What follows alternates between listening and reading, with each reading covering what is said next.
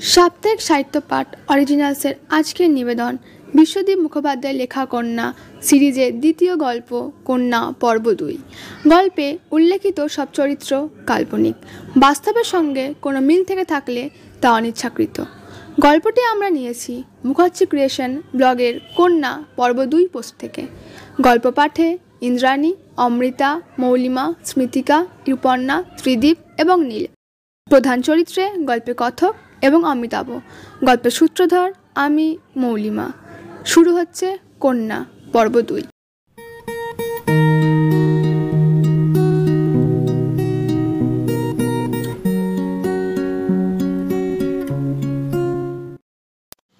হলো তোর লেখা? আর কত ডায়েরিতে লিখবি? যা হবার তা তো হয়েই গেছে।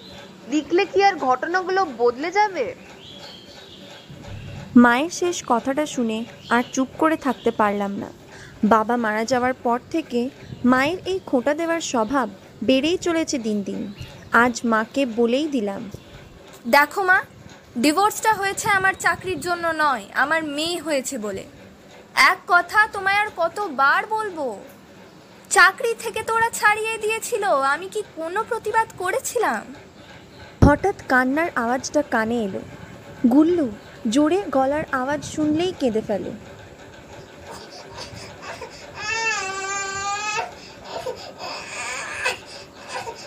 কি হয়েছে? না গো না না কিচ্ছু হয়নি কিচ্ছু হয়নি। মা তখন চলে গেল গজগজ করতে করতে। মাকে আর কি বলব? দোষ যে আমার সে হাড়ে হাড়ে টের পাচ্ছি।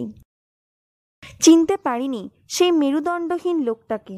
নইলে যে নিজের মনের কথা ব্যক্ত করতে পারে না সে কি করে অন্যের মনের কথা বুঝবে সারা জীবন? লোকটা একবারও বাবার মৃত্যুর দিন পাশে এসে দাঁড়াল না পর্যন্ত। বাবা ঠিকই বলতেন বিলাপ করে কি কোনোদিন কেউ কিছু পেয়েছে? তবে শুধু শুধু বিলাপ করা কেন? কিন্তু অপর প্রান্তে ভবিষ্যতের অনিশ্চয়তার ছায়া ধীরে ধীরে বেড়েই চলেছে। বাবার তিনটে ফিক্সড ডিপোজিটের উপর ভিত্তি করে মার, আমার আর গুল্লুর সংসার চলেছে এই তিন বছর যাবৎ। জেঠু আগে মেশে থাকতো, বিয়ে থাওয়া করেননি।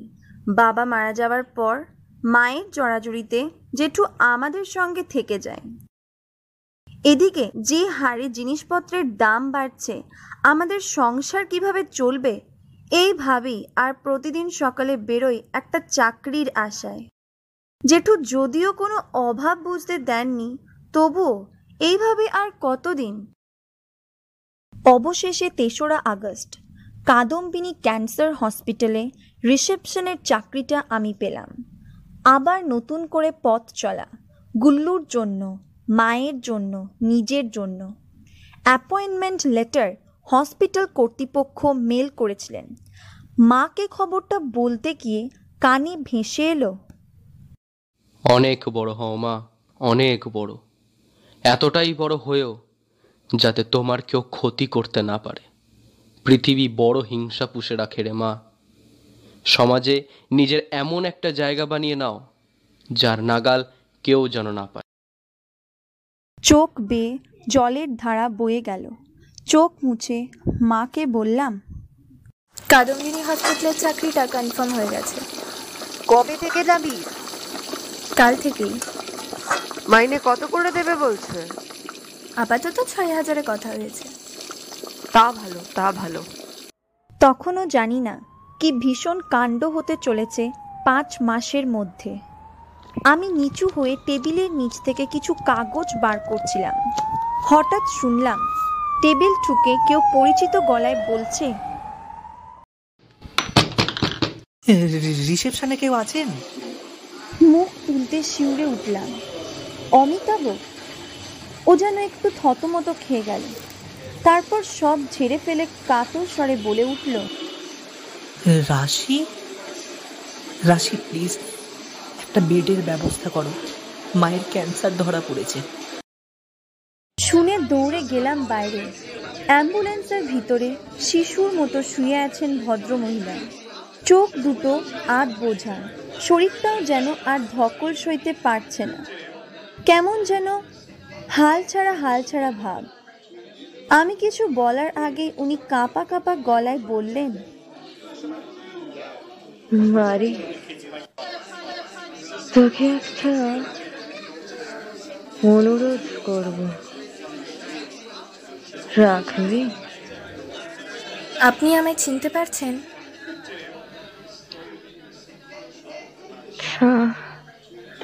চিনতে পারব না। পাপের প্রায়শ্চিত্ত করতে তো আমার তোর কাছেই আসতে হতো। আমার একটা সাহায্য কর। হ্যাঁ হ্যাঁ বলুন না। আমায় হসপিটালে ভর্তি করিস না। আমি বাঁচতে চাই না। শেষ সময়ের প্রায়শ্চিত্তটা করে নিতে দে মা আমায় ভিতর থেকে অমিতাভ এসে হাজির। মনে হলো কিছু কথাও শুনতে পেয়েছে। ও মা মা এরকম বলো না মা এরকম বলতে নেই। এই তো হসপিটাল এসে গেছি। দেখবে দেখবে একদম ভালো হয়ে যাবে তুমি। অমিতাভর কথা শুনে মনে হলো ওর প্যানিক অ্যাটাক হয়েছে। কি করবে বুঝে উঠতে পারছে না। কিন্তু আমি তো আর আমার কর্তব্য থেকে সরে আসতে পারি না। ভিতরে গিয়ে কাগজপত্র রেডি করে অমিতাভকে ডাকলাম। সিকিউরিটি বাইরের লোকটিকে একটু ডাকুন। এই যে শুনছেন? আপনাকে ম্যাডাম ডাকছে। অমিতাভ প্রায় ছুটেই এলো রিসেপশন টেবিলে কি করতে হবে আমাকে? আপনি ফর্মটি ফিল আপ করে দিন আর দশ হাজার টাকা জমা দিতে হবে। বেড নাম্বার ছশো সাতের ইসিজি রিপোর্ট এসছে? এক মিনিট। প্রথমে এক গোছা টাকা বের করে বলল এতে পনেরো হাজার টাকা আছে। দিয়ে ঊর্ধ্ব গতিতে লিখতে শুরু করল। লিখতে গিয়ে হাত থেকে দুবার পেনটা পড়েও গেল। তাড়াতাড়ি লিখে ফর্ম জমা দিয়ে বলল এ এবার তো ভর্তি করা যায়। সিকিউরিটি পালবাবুকে একটু ডেকে দেবেন তো? দশ মিনিটের মধ্যে পালবাবু হাজির। নতুন পেশেন্ট হ্যাঁ পালবাবু। উপরের একটা কেবিন আনার জন্য অ্যালার্ট করে দিন। আপনার পেশেন্টকে নিয়ে আসুন। হ্যাঁ চন্দন সুবলকে নিয়ে পেশেন্টকে নিয়ে আয়। আপনি খুব ভালো সময় এসেছেন। ডাক্তারবাবু আছেন এখন। প্রথমে মনে হয়েছিল আর লিখব না। কিন্তু পরের ঘটনা না লিখলে গুল্লুকে অন্ধকারে রাখা হবে। এই ডায়েরি আমি ওর জন্যই লিখছি, যাতে বাবা সম্পর্কে কোনো ভুল ধারণা ও পোষণ না করে। বাইরে তো ভুল বোঝানো লোকের অভাব নেই। অমিতাভর মা ভর্তি হওয়ার পরের দিন, কাজে এসে আমি খোঁজ নিই, ভদ্রমহিলা কেমন আছেন পালবাবু বললেন, অবস্থা খুবই শোচনীয়। রিপোর্ট আসবে কাল। কিন্তু ডাক্তারের আন্দাজ উনি লাস্ট স্টেজে আছেন। রিকভারি করার কি কোনো সুযোগ নেই? আশা ছেড়ে দিলেই ভালো। অন্যভাবে নিও না বাট এইটাই বাস্তব। আই সি হুম ওনার বাড়ির লোক আসলে জানিয়ে দেবেন। আমি যাই। পালবাবু হলেন আমাদের হসপিটালের একমাত্র আর এমও অত্যন্ত অমায়িক লোক। ব্যবহারও বেশ ভালো। সেদিন বিকেলের ভিজিটিং আওয়ারে অমিতাভ এসেছিল ওর বাবাকে নিয়ে। কাকু সামনে এসে শুধু একটা কথাই বললেন কি থেকে কি হয়ে গেল? টেরই পেলাম না। বলে উদাসীন মুখ নিয়ে ছেলের সঙ্গে লাঠি ঠকঠক করতে করতে উপরে চলে গেলেন। রাত আটটায় বি শিফটের কাজ শেষ করে ডেস্ক থেকে বেরোতে যাব। এক নার্স এসে হঠাৎ বলল আপনাকে কেবিন আমার সাথের পেশেন্ট ডাকছে। একটু তাড়াতাড়ি আসবেন? হকচকিয়ে গেলাম। আমাকে ডাকছে। পরক্ষণেই অমিতাভর মায়ের কথা মনে হলো।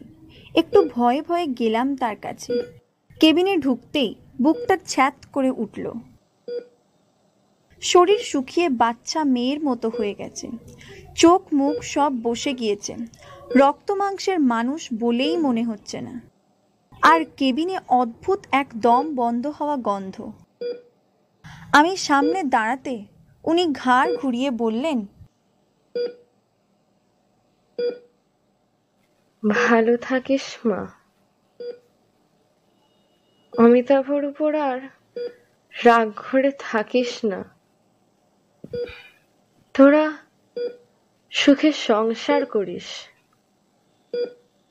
মেয়েকে আমার আশীর্বাদ দিস। এখন যা। অনেক দেরি হয়ে গেছে। বলে ঘুরে আবার শুয়ে পড়লেন। আমি আর কিছু বলতে পারলাম না। সোজা চলে এলাম বাড়িতে। সেই রাতে আর ঘুম হলো না। মনের মধ্যে পাক খেতে থাকা কথার কোনো উত্তর পাওয়া যায় না। কেন এই কথাগুলো বললেন উনি? সুখে সংসার করো, মানেটা কি? মানেটা অবশ্য পরের দিন খোলসা হলো, যখন মর্নিং শিফটে কাজে গেলাম সকাল আটটায় আর নাইট শিফটে রুমাদি বলল, কেবিন নাম্বার সাতের পেশেন্ট মারা গেছে, সাতটা নাগাদ। আমার ফোন করা হয়নি। আর পেশেন্টের ভর্তি নিয়ে একটু ঝামেলায় ছিলাম। সোজাসুজি হসপিটালের ফোন থেকে ফোন করলাম অমিতাভকে। হ্যালো? কে বলছেন? হুম, মা কেমন আছে? গলাটা আপনা থেকেই যেন ঠান্ডা হয়ে উত্তর দিল। আজ ভোরে আপনার মা পরলোক গমন করেছেন। তাড়াতাড়ি আসুন। বলেই ফোন কেটে ব্যাগে রেখে বাথরুমের দিকে গেলাম চোখে মুখে জল দিতে। কাল এক মুহূর্তের জন্য বুঝতে দেননি যে আজ উনি চলে যাবেন। সত্যিই কি এটা ওনার প্রায়শ্চিত্ত? চোখে মুখে জল দিয়ে ফিরতে পিয়ন একটা খাম ডেস্কে রেখে বলল যে, খামটাতে কবিতা চক্রবর্তীর ডেথ সার্টিফিকেট আর আজকেই আসা টেস্ট রিপোর্ট আছে। কবিতা চক্রবর্তী হলেন অমিতাভর মা। আর বিশেষ কিছু বলার নেই আমার।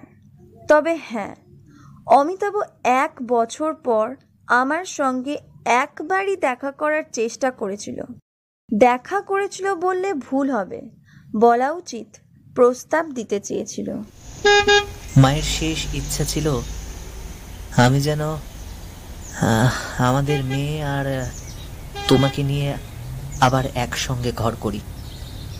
যে ঘর থেকে আমায় বেরিয়ে আসতে হয়েছিল কন্যা সন্তান জন্ম দেওয়ার অপরাধে সেই বাড়িতে ফিরে যাবার মতো আত্মসম্মান তোমার থাকতে পারে কিন্তু আমার নেই। তবে যেহেতু গুল্লুর কাস্টাডি আমার কাছে তাই ওনার শেষ ইচ্ছেকে সম্মান জানিয়ে আমি মাসে একদিন গুল্লুকে তোমার কাছে রেখে আসব। কেন? একদিন কেন? যাতে তোমার মতো মেরুদণ্ডহীন না তৈরি হয়। আসি।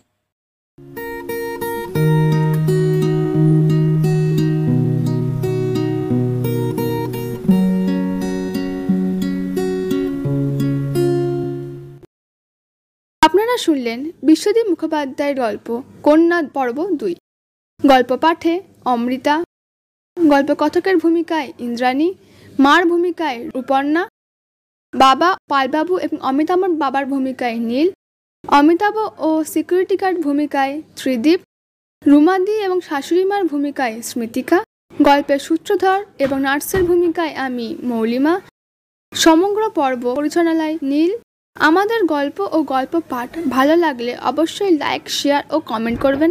সাবস্ক্রাইব করবেন নতুন গল্প নোটিফিকেশন সবচেয়ে আগে পেতে। আগামী শনিবার আবার আসছি। একটি নতুন উপস্থাপনা নিয়ে ভালো থাকবেন সুস্থ থাকবেন।